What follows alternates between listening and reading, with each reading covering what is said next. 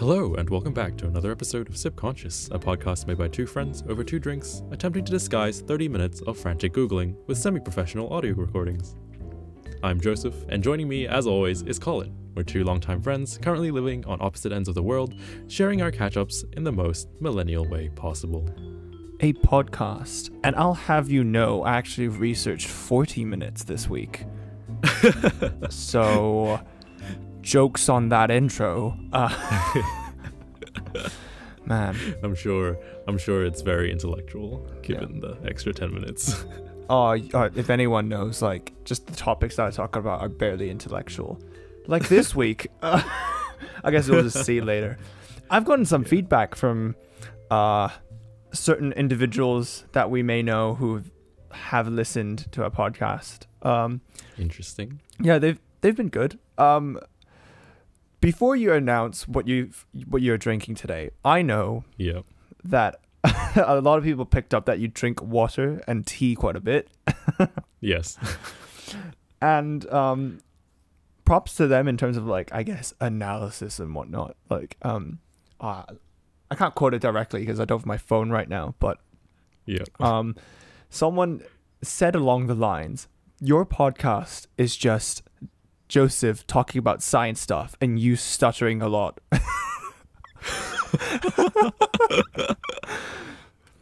um, you know, I've gotten the opposite feedback.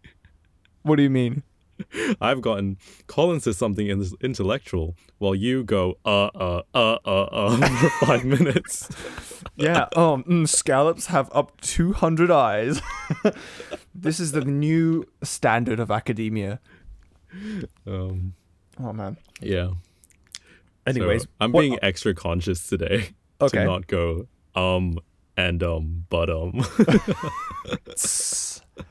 if anyone got that but uh but um um yeah anyway speaking of drinks what what are you having so today I'm having tea again,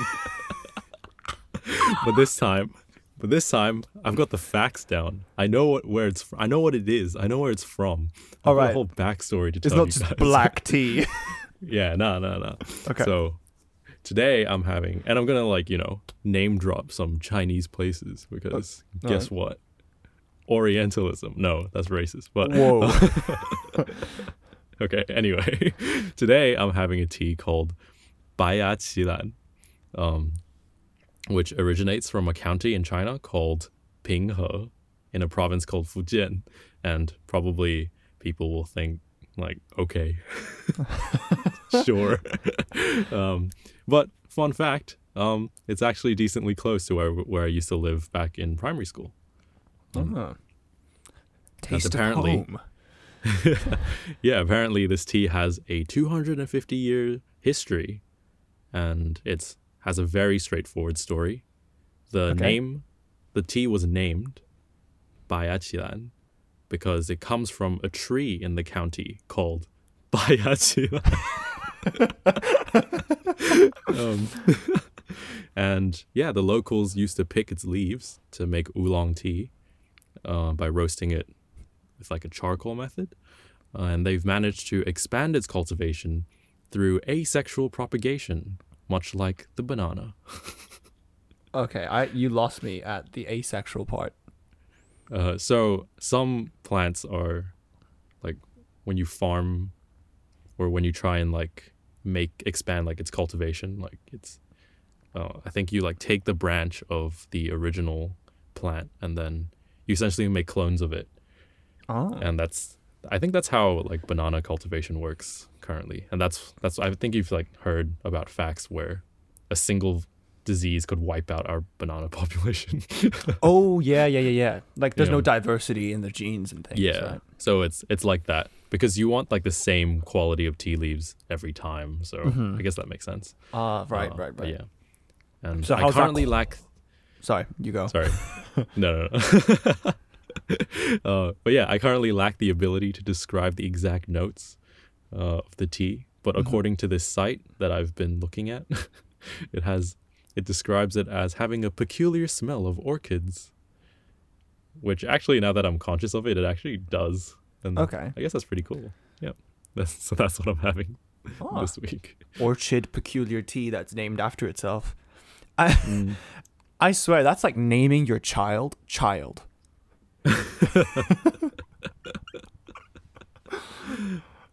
Oh Yeah. yeah, that So what are you having? um. Funny, funnily, funnily, there goes the stutter. Um, uh, I guess on the same note, I'm having.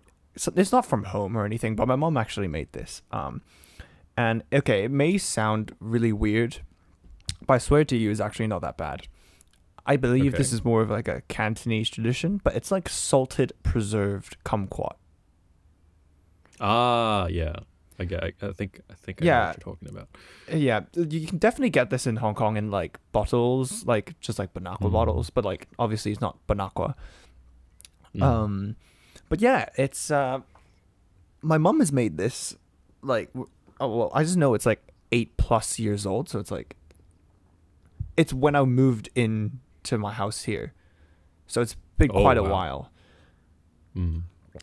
I'm just drinking it. Yeah, it's pretty. I don't know. It's weird. It's like kind of very, very subtle, salty front notes to sound fancy, but Mhm. like you know, it it's salty and then it's like very mandarin citrus sweetness. It's kind of weird, and it also doesn't look fantastic. It looks like murky brown. Um, Mm. but uh, I guess if you put it in a pint glass like I am, it looks fine. Um. Fancy. um, but uh, yeah, it's pretty good. I quite like it, but I completely get it. It's like, I think it's acquired taste kind of thing, like licorice, which licorice, um, whi- which I uh completely despise. I remember I uh called it what toxic rubber one episode back then, but uh, Mhm. I still stand by that. Are there any like fringe Asian health benefits of drinking your Um, your salted kumquat? it tastes good. I don't know. I don't know actually. I I maybe you know how like there's like oh yeah like um oh if you eat this like you can I don't know uh, your have more virility energy. will increase. Your what? virility. Sure, but um I, I I don't know it. I don't know much about that. Um, I, maybe that'll be the next topic or fun fact. I'm pretty sure most of it is just like urban myths, but Mm. yeah. Yeah.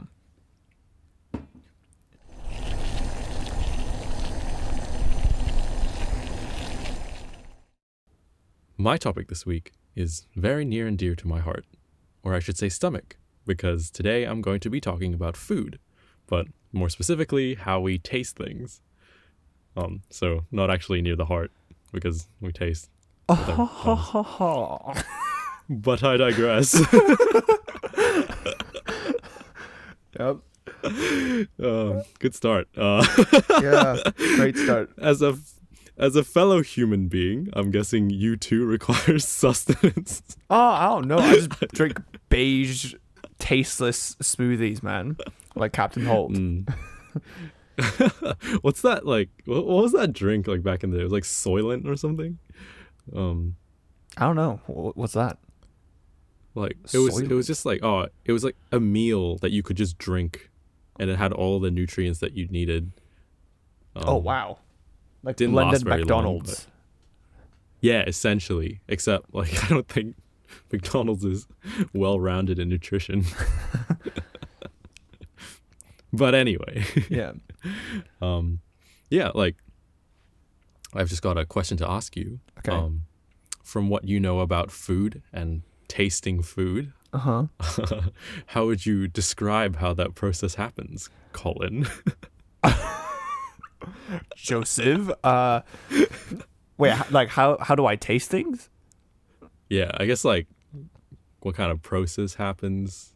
Okay. How would you describe that process? Okay. Let's just say I put a piece of food in my mouth, Mhm. and then chemicals react. Well, uh, well, the flavors get picked up by my taste buds, and I kind of Yeah. chow down and like you know make the food um into smaller pieces so that I can Mm. digest it easier. So it falls down my throat, and Mm. uh, I think it just goes straight to the stomach. Yeah. Yeah, and then Yeah. what it hits like my stomach, and then you get uh lactic acid. Was it that like um, what do you call it? Uh, digest. no, not lact, not lactic It's acid. not hydro. hydrochloric acid. Yeah, hydrochloric. Okay, not oh, lactic acid's like Yeah. why your muscles hurt after a workout. Um, Yeah, part of the reason why you're sore after a workout. yeah. Um, Oh, and then well, that's now that mistake's now recorded on public media. yeah. I appreciate the response. Um, and it's good. Um, Sorry, the sound is so patronizing. Actually, like, yeah, it was it was really good. Um, Um, but you know, all the stomach part, just that's about digestion, and so let's just dial it back to the tasting. oh, my bad. Yeah. no, no, no, no. I kind of I, I wasn't very specific anyway.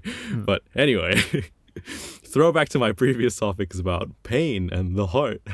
Uh, taste is again just another sense that relies on your sensory receptors and nerves and signals and like yeah, you just described it before.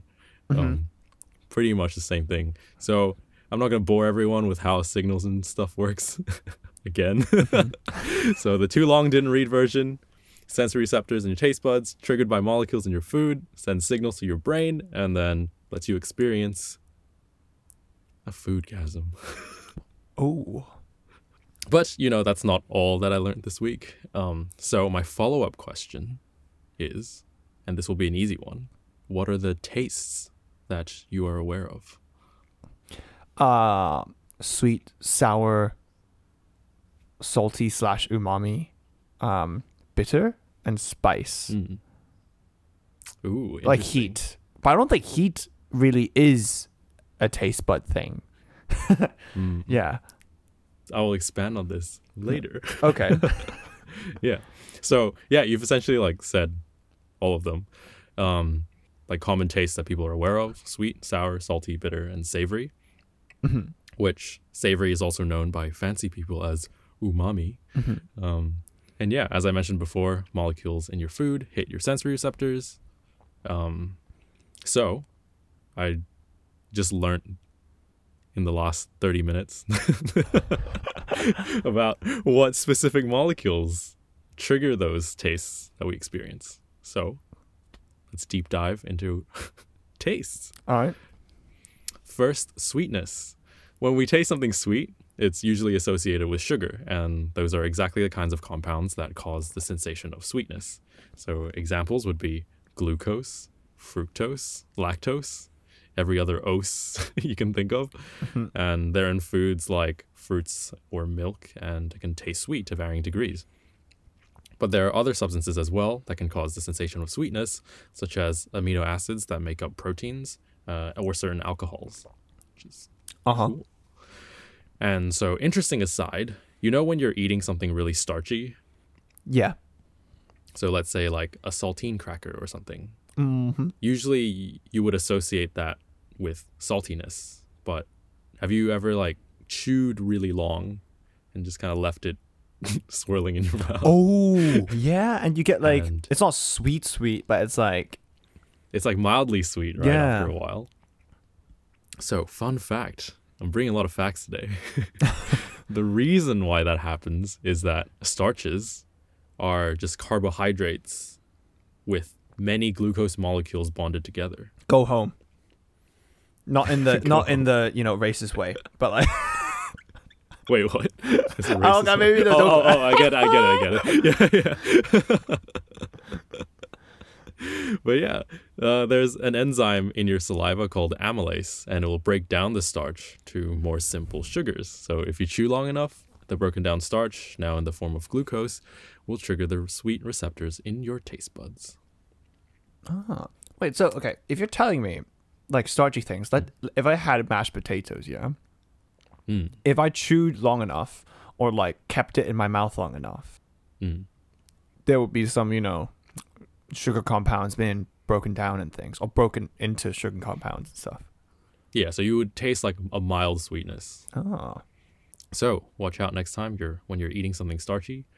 Just chew a little bit longer, and you'll get a new flavor profile. ah.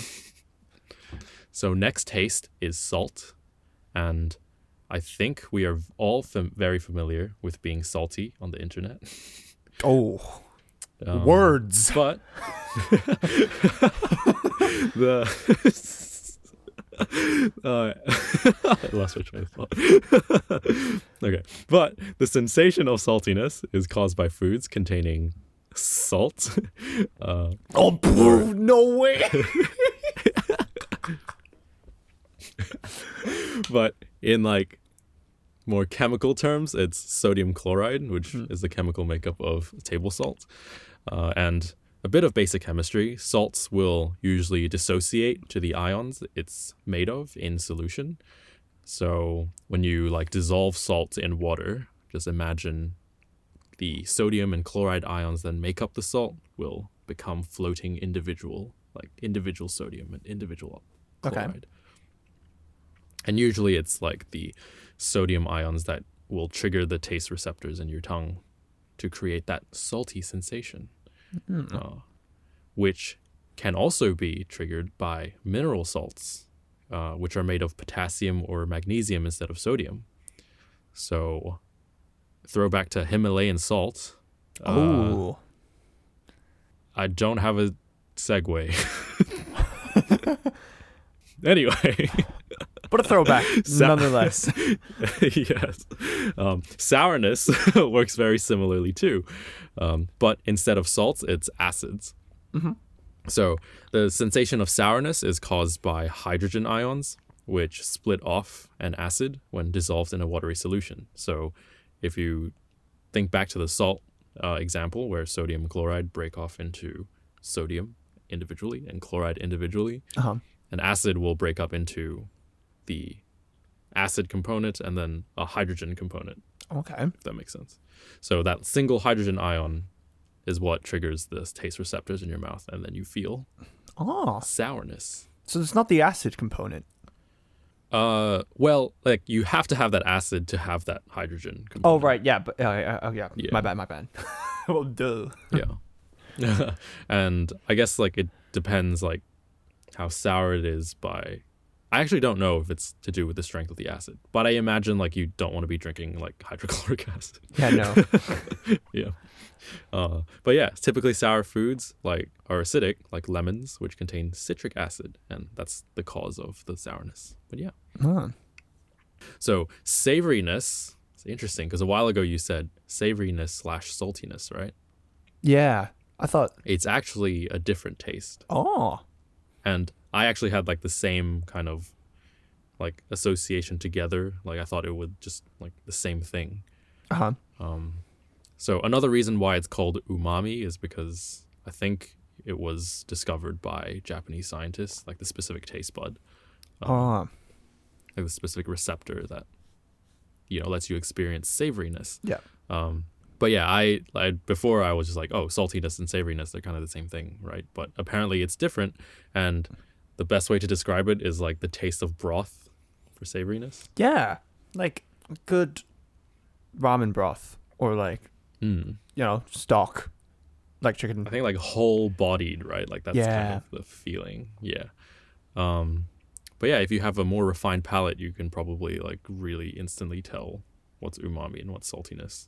Mm. Um, but this taste is usually caused by glutamic acid or aspartic acid.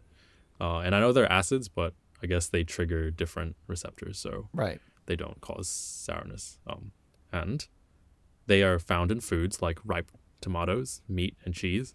And it's also the reason that in a lot of Asian cuisine, MSG, short for monosodium glutamate, is added to enhance flavor because it's a precursor to glutamic acid. Yeah. And lastly, we have the sensation of bitterness that's caused by many different proteins, so not as specific as the other tastes. And yeah, so there's just a lot of different things that can cause bitterness. And the prevailing theory for the reason why we sense bitterness is evolutionary evolutionarily speaking, recognizing foods that were potentially poisonous was important for us to survive and hence a broader scope of Ooh, that's pretty cool. Uh, there are also other taste sensations, not just like the five that we've mentioned here. There's also like fatty like taste sensations Okay. alkaline, water like, and metallic. Wait, I would Uh, assume like alkaline and metallic are kind of the same. Um, I think uh, alkaline refers to you know like certain noodles that are like alkaline. Maybe I don't understand the word alkaline. Uh, uh, it's hard to describe. It's like really specific. okay. But But, you know, when I you have like, yeah. sorry, you go. Oh yeah, I was also gonna say like you know I, I I couldn't even figure out the difference between salty and umami, so I can't really tell between alkaline and metallic. Um, I think metallic is very much the the taste you get when you lick like a door handle. Okay. don't don't lick your door handle, please. yeah. But anyway, the mechanics behind them are less well researched, so uh, we don't really know what exactly causes those sensations. We just know that you know people do feel a difference when they taste fatty foods or water-like foods or metallic Ah. kind of tasting stuff. Because oh yeah, you say fatty, I do kind of get that. Mm. Like a, I don't know, like butter on toast Mm. or like a butter sauce. But yeah, I, I don't like know. there's there's a reason why like wagyu is so expensive because it's just like 90% fat Mm-hmm. Sounds like ninety percent goodness to me. pretty much Hmm. although i wouldn't drink lard No, no, no. I yeah it's just 100% goodness like i just can't take that much that much goodness yeah. anyway so there might be some other sensations associated with foods that i might have missed out on can you think of anything Wait, what? Oh, um, uh, oh no. you mentioned this before like when we were starting Oh, spice. Uh, I don't know. yeah, yeah. So I'm just gonna pretend this was a spur of the moment question and not a scripted segue, but there's al- there's also sensations of spice and mint, uh, which are technically not tastes, ah. but for all intents and purposes, they're like triggered in a very similar fashion. Uh-huh. Molecule hits receptor, receptor sends signal to brain. Yeah. You get the gist of it. Uh, but the reason why they're not, they're technically like not tastes, is because the receptors responsible for firing the signals are not classed as taste receptors, right. because they're actually more closely related to temperature and pain receptors. Mm-hmm. So they belong in a family of receptors called TRP channels, but you don't really need to know that. All you need to know is that they also work by having specific molecules, which are in spicy and minty foods, trigger very specific receptors that sends signals of either heat slash coolness and pain. Mhm. And the molecule, I think everyone's quite familiar with this one. For spicy foods, is called capsaicin, Yep. And in mint, like in minty foods, that calls cool, it's menthol. Right. Yeah and there's actually another molecule. Uh, so you know, the spice of wasabi. Yeah. It's it doesn't feel the same as like s- normal Very spice different. from like a chili. Yeah, that's because it's actually caused by a different molecule called allyl isothiocyanate. Uh, sure. Yeah, but it's a different molecule, triggers a different receptor, and makes you feel like you can sneeze your entire lungs out. and that's what I learned this week. Well, that's pretty cool, actually. You've given me a few, you know, things to kind of like be aware of next time I eat, which is like in Mm. three hours.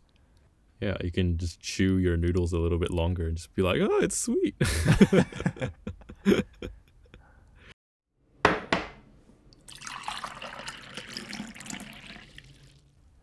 What do you know about kebabs? I know that they're delicious. All right. If I asked you what is a kebab, what would you say? Ooh. I would say it's any form of meat on a skewer. But I'm guessing there's like a very specific preparation method, right? Well, okay, you you basically took like half of my content away, but Oh. I'm kidding. I'm, no, but like it, it's it's true. I think I, I think not a lot of people um realize this Yeah. that Um, oh, I'll get to that later. To be honest, you know, Mm. like usually when we go to a kebab shop Mm. and then we order like a lamb kebab or a chicken kebab, it's Mm. a wrap with veggies, um, sliced meat, or falafel with a sauce. You know, Yeah, yeah. so it's usually a wrap. Yeah. So in most English-speaking countries, um, that's what a kebab is. But um, Oh yeah, like Gen- when you order a kebab, it's usually like a wrap, not yeah, yeah. I get, I get you, I get you now. Sorry, just Exactly. Yeah, yeah, yeah. So generally, it actually refers to like, as you said, like various different types of cooked meat dishes from the Middle East, um, East, uh, Eastern Asia, and also the Mediterranean, which sometimes include vegetables, but and they can be prepared in just so many ways I can't even list out. But um, yeah, so it's not actually a wrap. I think that's what I'm trying to get at. So it's like what a kebab Mm. is not automatically a wrap, and because there's just again so many variations, kind of like the word you know chow mein or chow mein, you know, where I should have to think I about belie- what you just said. yeah, It's like, what did he just say? like stir fried noodles. You know, chow Yeah. mein in I guess American Asian American Chinese food means um, a very specific type of dish. As Mm. as far as I know, I've never been to the U.S. Um, but you know, chow mein translated is literally stirred fried noodles, and Yes. that doesn't give you much info other than the way it is prepared. And as you may know, um, stir fried noodles they come in just so many different forms, Mm. not just in China, but like, you know, uh, Southeast Uh, Asia. You have like pad thai. You have like, what do you call it? Like lassi. Mee goreng. Nah, mee goreng, not lassi. Yeah, man. But like just in Asia, there's a lot of um, you know, variations and whatnot. Yeah. So it does not, you know, it denotes a specific category, Mm. un, uh, unlike, you know, a, a name such as beef Wellington. Oh. But before I go to kind of like discuss a few different types of kebab dishes, some more common, some lesser known that I've Mhm. found and just seem so epic. uh, I'm just gonna lay down some facts and and try to blow your tiny mind. Uh, just call me tiny? but um, yeah. Uh, fact number one: Mm. researchers found that the average kebab, and I'm assuming here kebab wrap, provides 98% of the daily salt quota for an adult. oh. So you probably shouldn't eat too much, I guess. Mm. You should Kebab wrap. Yeah. But, you know, a kebab's a kebab. It's great. And um, speaking Norwegian with an Arab accent, or apparently with a lot of words and expressions borrowed from Pakistani, Turkish, Arabic, and Persian languages, is sometimes referred to as a, I'll see if I can pronounce this right, kebab Mm. norsk, which literally means kebab Norwegian, which in itself is, I guess, quite a derogatory term. Wait. When would you say this word? Like, I guess, like if you were Norwegian, like, or in Norway, Mm. and if you had, if you're speaking that, if you're speaking Norwegian with this certain, like, you know, Arabic accent, Oh, okay. I get it now. Yeah. you were known as a kebab Norwegian, apparently. Interesting. I mean, I wouldn't go around throwing that term around, to be honest. I wouldn't go around throwing that term around. I wouldn't say that, basically. yeah. So I'm gonna f- move on to kind of like giving a few descriptions of some common and more really epic uh, kebab variations, if you will. Mm. I know there are two types of kebabs that are just kind of quite commonly seen in menus all over the world. Hmm. Oh, okay. Yeah. Yeah. What do you think they are? I think one of them is like the doner kebab. Uh huh. A plus. That's the only one I can think of right now. Okay, yeah, I'll start with doner kebab. hmm So, doner kebab apparently is also kind of synonymous or like interchangeably used in certain restaurants as with like shawarma, gyros, taco al pastor, Mm. and you know, but of course they have like very different national origins, and Yeah. like I'm I'm pretty sure like their recipes are slightly different, but Mm. the doner basically remain remains the same as just Mm. like beaten pieces of meat, Yeah. whether that be chicken, lamb, or beef, that are seasoned, and then uh, with local herbs and spices, and then put on a vertical spinning skewer. So that's it's like the Mm. large tornado of meat that you see in kebab shops. Yeah. Yeah, yeah, like this. And then, yeah, and then they're grilled vertically. Mm. So that's usually when we encounter doner kebabs. But there are kind of two main ways of like serving that. So there's doner kebab, so K E B A P, Mhm. in the sense that it is literally what I just described, but it kind of comes on a plate with like rice, fried potatoes, and salad on the side. Okay. And then the other way is where is the wrap that you kind of see. So you know, Mm. uh, it's called Doner Durum. I don't know. It's it's, it's D U R U M, and both the U's have the like umla, like the two dots on the top. yeah. So I don't really know how to pronounce it, but um, so that's basically the wrap where it's like, you know, tortilla like thin pieces of discs. that's a really Mm. bad description of a wrap, but you know what I mean. And the other more common variation is the shish kebab. Ah, yes. Yep. Yeah. And that is where s- usually is like small cubes of meat that are Mm. cooked on a skewer and it's not vertically, you know, cooked or grilled. It is like horizontally put on like um I guess barbecue stands and you get like charcoal underneath. Mm. And that usually sometimes you put like peppers and like onions on them. Yeah. But again, varies between like which country you're in and what style and whatnot. Mm. Now we're get we're gonna get to some like real cool ones I found. Ooh. I am not lying when I say I swear there were hundreds of variations of kebabs. I can only imagine. Yeah. But let me introduce to you Lyulya. Lyulya kebab. So why it's L Y U L Y A kebab. And this is a kebab mainly seen in Azerbaijan mm. and is a it's usually lamb or mutton grounded up with onions with in in a meat grinder with some pepper, salt, and local spices. Mhm. And the ratio has to be 400 grams of onion to 1 kg of meat. Ooh. And this will allow the mince to kind of stay on a skewer, which is then fried on a barbecue that is called a mangal. And then it is served with an optional sprinkling of sumac. Oh. So I'm hungry. Same. Actually, And then the could you describe sumac? Because I only heard the term like watching like Bon Appetit. I still don't Yeah, really no, know same. what that is. Same. I have never came across sumac in my life. but from what I know, I think it's like slightly tangy and sour. But, you know, don't quote me on this. Okay. Yeah. But makes sense to like cut through the fattiness of like Yeah. Yeah. The second one, you will definitely know this, is chuan. mm.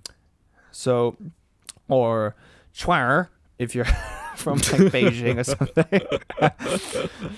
um, and this originates from the province of Xinjiang, Mm. where the Uyghur people live. And Mm. uh, they know this as kawap. Ooh. And um, this is a very popular dish in, I guess, Chinese Islamic cuisine Mm. and has definitely spread across China because I had it in Guangzhou. So, like, the least culinary, I guess, significant place. the most in China. like southern you can go. Yeah. But yeah, although, um, you know, they usually, the traditional way is to use lamb. Um, you know, you can see this being made with uh, chicken, beef, pork, or seafood. And Mm. um, these are really small skewers. So you kind of like have them as street food and a lot of them include um, cumin, pepper, sesame, and sesame oil, and it's fantastic because I don't know I really liked it when I had it. Yep. And then the last uh, super epic variation that I found was a kind of kebab that is served with a spicy tomato sauce and Aleppo pepper, which is very common in Aleppo since it's named after the city. um, so yeah, from Syria and uh, also popular in Lebanon apparently. Mm. Um, and it is called a kebab halabi. Ooh. And this variation of kebab in itself has 26 variations all Okay. around from the from the source I found. Yeah. One of them, I, I- and I've picked out two. One's called kebab karaz, Mhm. and this is me- lamb meatballs, which is like kind of, um, I guess braised or cooked on a stovetop, along with cherries, cherry paste, pine nuts, sugar, and pomegranate molasses. that sounds culinarily That is so- complicated. I know, all right. This is, I've never come across most of those ingredients. um, and then the other one's called kebab hindi, which is uh, baked rolled meat with tomato paste, onion, capsicum, capsicum, and again pomegranate molasses. I guess it's quite popular there. Mm. But yeah, that's all I have for you this week. Um, I don't know how I got into this rabbit hole, but I think I was watching some Vice documentary on like um, food of Tehran, and I Mhm. saw kebabs, and I'm like, this is what I'm going to talk about. Yeah, I'm very hungry right now. no, generally, I- search this up. They look so good. yeah, I think I'll like look at them as I eat dinner. hmm Just be like, look at all this food that I'm missing out on.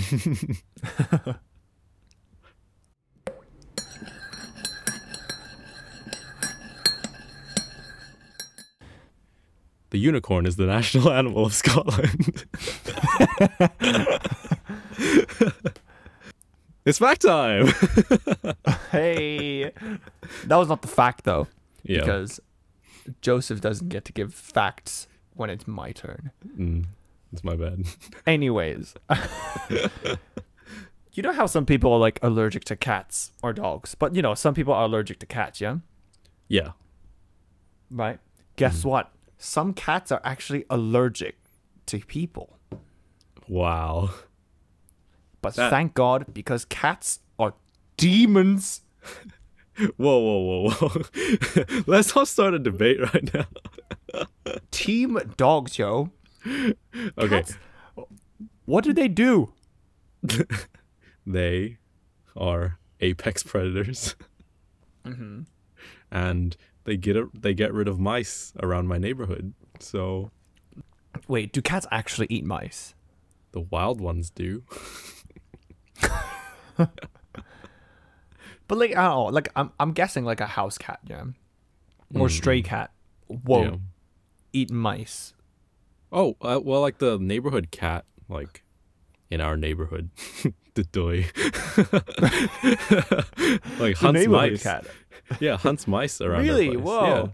Okay, I don't know why, because I always thought it was like a cartoon thing, like Tom and Jerry. Tom and Jerry.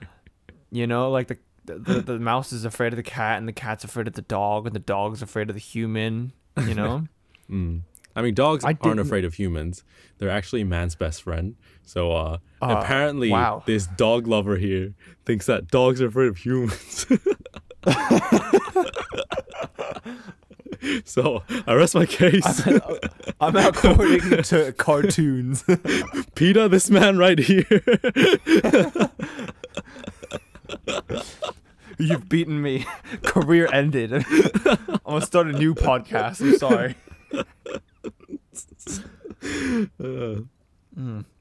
but wow, Yeah. cats are allergic to humans. Yeah, apparently some. I don't know why, but uh, some are, according to um the website where I found the fact. Yeah, I guess like because allergies are just like your immune system freaking out, right? And Mhm. and other animals have immune systems. It's not like a unique thing. Other animals have immune systems. and endocrine Agnes systems. Agnes Martin probably had an endocrine system. Are we just here to plug our descriptions? Ah. Um, Ah, so there you go. We probably had like three episodes in one today. We had like what four facts: unicorn, cats, dogs are actually best friends. yeah, nice Man. save. How generous are we? yeah, let's call it end there. Good night.